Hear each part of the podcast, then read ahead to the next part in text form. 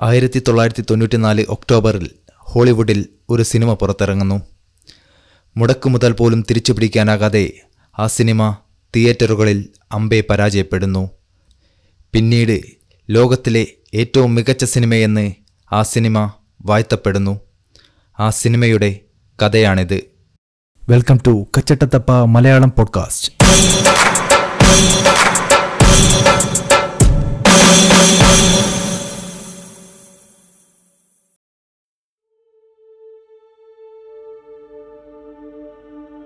Stephen കിങ്ങിന്റെ Rita Hayworth and Shawshank Redemption എന്ന ഹ്രസ്വ നോവലിനെ ആസ്പദമാക്കി ഫ്രാങ്ക് ഡെറാബോൺ സംവിധാനം ചെയ്ത ചിത്രമാണ് ദ ഷോഷാങ് റിഡംഷൻ.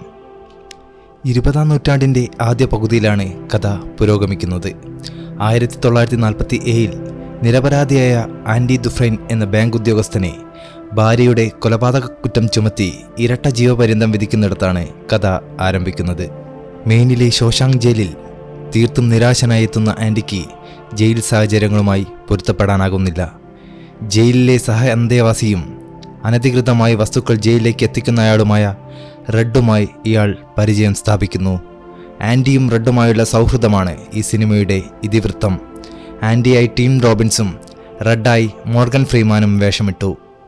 ആയിരത്തി തൊള്ളായിരത്തി തൊണ്ണൂറ്റിനാല് ഒക്ടോബർ പതിനഞ്ചിന് ദ ശോഷാങ് റിഡംഷൻ പ്രദർശനത്തിലെത്തി.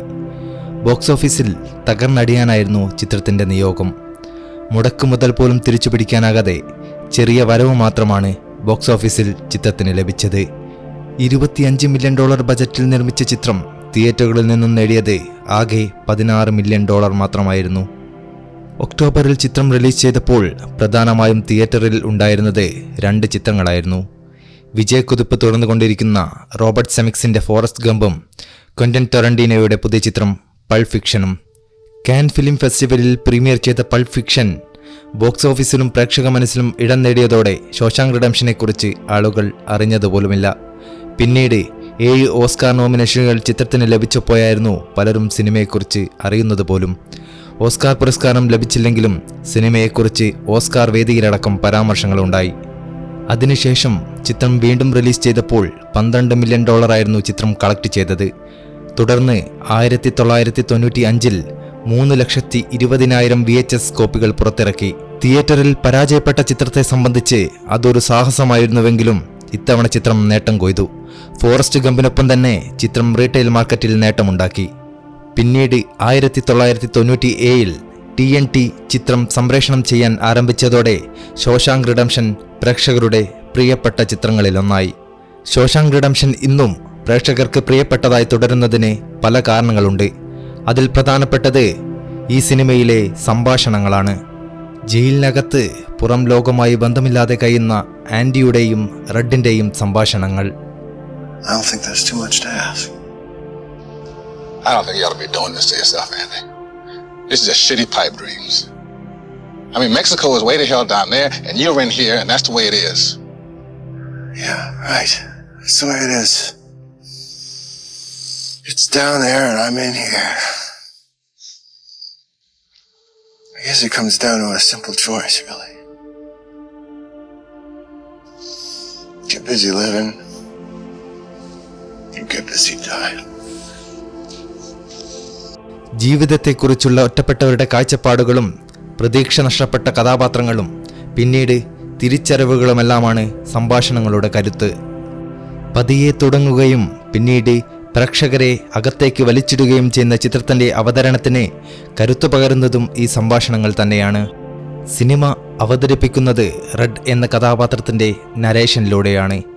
സംവിധായകന്റെ ആദ്യത്തെ തെരഞ്ഞെടുപ്പ് മോർഗൻ ഫ്രീമാൻ തന്നെയായിരുന്നു. മോർഗൻ ഫ്രീമാന്റെ നരേഷനിലൂടെ പിന്നീട് സിനിമകൾ വന്നിട്ടുണ്ടെങ്കിലും പ്രേക്ഷകർക്ക് ഏറ്റവും പ്രിയപ്പെട്ടത് ശോശാങ് റിഡംഷൻ തന്നെയായിരിക്കും. പല സംഭാഷണങ്ങളും വീണ്ടും വായിക്കുമ്പോൾ പോലും പ്രേക്ഷകർക്ക് ആ ശബ്ദം അനുഭവിക്കാൻ കഴിയും അതിന് പകരം മറ്റൊന്ന് ആലോചിക്കാൻ പോലുമാകാത്ത തരത്തിൽ അദ്ദേഹം അത് മനോഹരമാക്കിയിരിക്കുന്നു ചിത്രത്തിലെ അഭിനയത്തിന് ഓസ്കാർ നോമിനേഷനും അദ്ദേഹത്തിന് ലഭിച്ചു So when Andy Dufresne came to me in 1949 and asked me to smuggle Rita Hayworth into the prison for him, I told him, no problem. Andy came to Shawshank Prison in early 1947 for murdering his wife and the fella she was banging. On the outside, he'd been vice president of a large Portland bank. Good work for a man as young as he was. Jail ജീവിതം പ്രമേയമായ ഈ സിനിമയിലെ തടവുകാരായെത്തുന്ന പല കഥാപാത്രങ്ങളും പ്രേക്ഷകരുടെ ഉള്ളിൽ തൊടുന്നതാണ് അതിലൊന്നാണ് James വൈറ്റ്മോറിന്റെ Brooks ആൻഡിയും റെഡും കഴിഞ്ഞാൽ ഒരുപക്ഷെ പ്രേക്ഷകർ തിരഞ്ഞെടുക്കുക ഈ കഥാപാത്രത്തെയായിരിക്കും ജീവിതം മുഴുവൻ എടുക്കാനാണ് തങ്ങളെ ജയിലിലേക്ക് അയക്കുന്നതെന്നും അത് തന്നെയാണ് അവർ എടുക്കുന്നതെന്നും ചിത്രത്തിൽ ഒരു സംഭാഷണമുണ്ട്.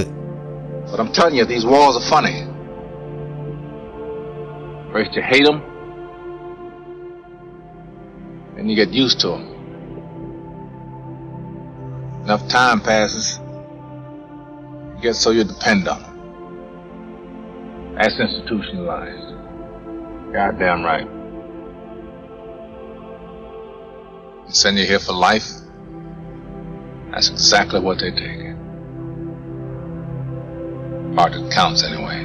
ബ്രൂക്കിന്റെ കഥാപാത്രത്തിലൂടെ അത് പ്രേക്ഷകരെ കാണിച്ചു തരുന്നുമുണ്ട് ആയുഷ്കാലം മുഴുവൻ ജയിലിനകത്ത് കഴിഞ്ഞ ബ്രൂക്കിന്റെ പുറത്തെത്തിയതിനു ശേഷമുള്ള ജീവിതം സിനിമ കണ്ട ഓരോരുത്തർക്കും മറക്കാനാവാത്തതാണ് പിന്നാലെ റെഡ് ജയിൽ മോചിതനായപ്പോഴേക്കും ജീവിതം എങ്ങനെ ജയിൽ കവർന്നെടുത്തുവെന്ന് പ്രേക്ഷകർ തിരിച്ചറിഞ്ഞു കഴിഞ്ഞിട്ടുണ്ടാകും. ഈ സിനിമയെ പ്രേക്ഷകർക്ക് പ്രിയപ്പെട്ടതാക്കുന്ന മറ്റു രണ്ട് കാര്യങ്ങൾ ആൻഡിയുടെ ജയിൽ ചാട്ടവും ചിത്രത്തിന്റെ ക്ലൈമാക്സുമാണ്. ജീവിതം മുഴുവൻ തടവറയിൽ അവസാനിക്കുമെന്ന് കരുതുന്നിടത്താണ് ആൻഡി ജയിൽ ചാടുന്നത്. അതിനെക്കുറിച്ച് റെഡ് പറയുന്ന രണ്ട് സംഭാഷണങ്ങളും മഴയിൽ നനഞ്ഞുകൊണ്ട് ആൻഡി ആകാശത്തേക്ക് നോക്കുന്ന ഷോട്ടും എന്നും പ്രേക്ഷകരുടെ ഓർമ്മയിലുണ്ടാകും. Andy who crawled through a river of shit and came out clean on the other side. Andy Dufresne, headed for the Pacific. Sometimes it makes me sad, though, Andy being gone. I have to remind myself that some birds aren't meant to be caged. Their feathers are just too bright. And when they fly away, the part of you that knows it was a sin to lock them up does rejoice. But still, the place you live in is that much more drab and empty that they're gone.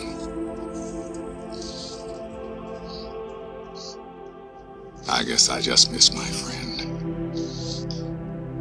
Red jail മോചിതനായ ശേഷം ബ്രൂക്കിന്റെ അതേ പാതയിലൂടെ തന്നെ കടന്നു പോകുന്നു ജീവിതം അവസാനിക്കുന്നില്ലെന്നും പ്രത്യാശ കൊണ്ടുപോകുന്നത് മുന്നോട്ടാണെന്നും തെളിയിക്കുന്ന ക്ലൈമാക്സും ചിത്രത്തെ മികച്ചതാക്കുന്നു റോജർ ഡിക്കിൻസ് എന്ന ഛായാഗ്രാഹകനും തോമസ് ന്യൂമാൻ എന്ന സംഗീത സംവിധായകനും ഇതിന് കരുത്തു പകർന്നു സിനിമയിൽ പ്രധാനമായും ശ്രദ്ധിക്കപ്പെട്ട സംഭാഷണങ്ങളിലൊന്ന് പ്രത്യാശയെക്കുറിച്ചാണ് സിനിമയുടെ ചരിത്രത്തിലെ നേട്ടവും പ്രത്യാശയുമായി ബന്ധപ്പെട്ടതുമാണ് പരാജയപ്പെട്ടു എന്ന് വിചാരിച്ച അവസാനിച്ചു എന്ന് വിചാരിച്ച ഇടത്തുനിന്നായിരുന്നു സിനിമ നേട്ടം കൈവരിച്ചത്.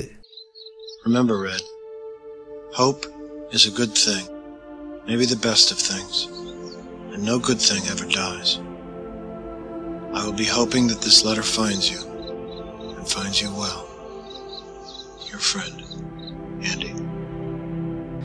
സിനിമ ഷൂട്ട് ചെയ്ത ഓഹിയോ സ്റ്റേറ്റ് റിഫോർമേറ്ററിയിൽ ലൊക്കേഷനുകൾ പുനഃസൃഷ്ടിച്ചതിനെ തുടർന്ന് ആയിരക്കണക്കിന് ആളുകളാണ് അവിടം സന്ദർശിക്കുന്നത്. റിലീസ് ചെയ്ത ആദ്യ ആഴ്ചയിൽ ഒരു മില്യൺ ഡോളർ പോലും നേടാൻ കഴിയാതിരുന്ന ചിത്രം ഇന്ന് ടൂറിസത്തിലൂടെ പ്രതിവർഷം പതിനഞ്ച് മില്യൺ ഡോളർ നേട്ടമുണ്ടാക്കുന്നു. ജയിൽ ചാട്ടവും അതിനുശേഷമുള്ള അതിജീവനവും പ്രമേയമാക്കി ശോശാങ് റിഡംഷൻ മുൻപും പിൻപും ചിത്രങ്ങൾ വന്നിട്ടുണ്ട്. എന്നാൽ ചരിത്രത്തിൽ ഈ പ്രമേയവുമായി വരുന്ന സിനിമകളിൽ ശോശാങ് റിഡംഷൻ അതിന്റെ പേര് അടയാളപ്പെടുത്തി കഴിഞ്ഞു. ഏത് ഭാഷയിലായാലും ഏത് രാജ്യത്തിലായാലും ഇനി സമാന പ്രമേയത്തിൽ നിർമ്മിക്കപ്പെടുന്ന ചിത്രം താരതമ്യം ചെയ്യപ്പെടുക ശോശാങ് റിഡംഷനുമായിട്ടായിരിക്കാം. സാങ്കേതിക മുന്നേറ്റങ്ങൾ കൊണ്ട് നൂതന ദൃശ്യാനുഭവങ്ങളിൽ പുതുമ നൽകാൻ വരുന്ന ചിത്രങ്ങൾക്ക് കഴിഞ്ഞേക്കാമെങ്കിലും ആയിരത്തി തൊള്ളായിരത്തി തൊണ്ണൂറ്റിനാലിൽ ഫ്രാങ്ക് ഡെറാബോൺ എന്ന സംവിധായകൻ പറഞ്ഞു വച്ചതിനപ്പുറത്തേക്ക് പറയുക എളുപ്പമല്ല. Get busy living or get busy dying. That's goddamn right.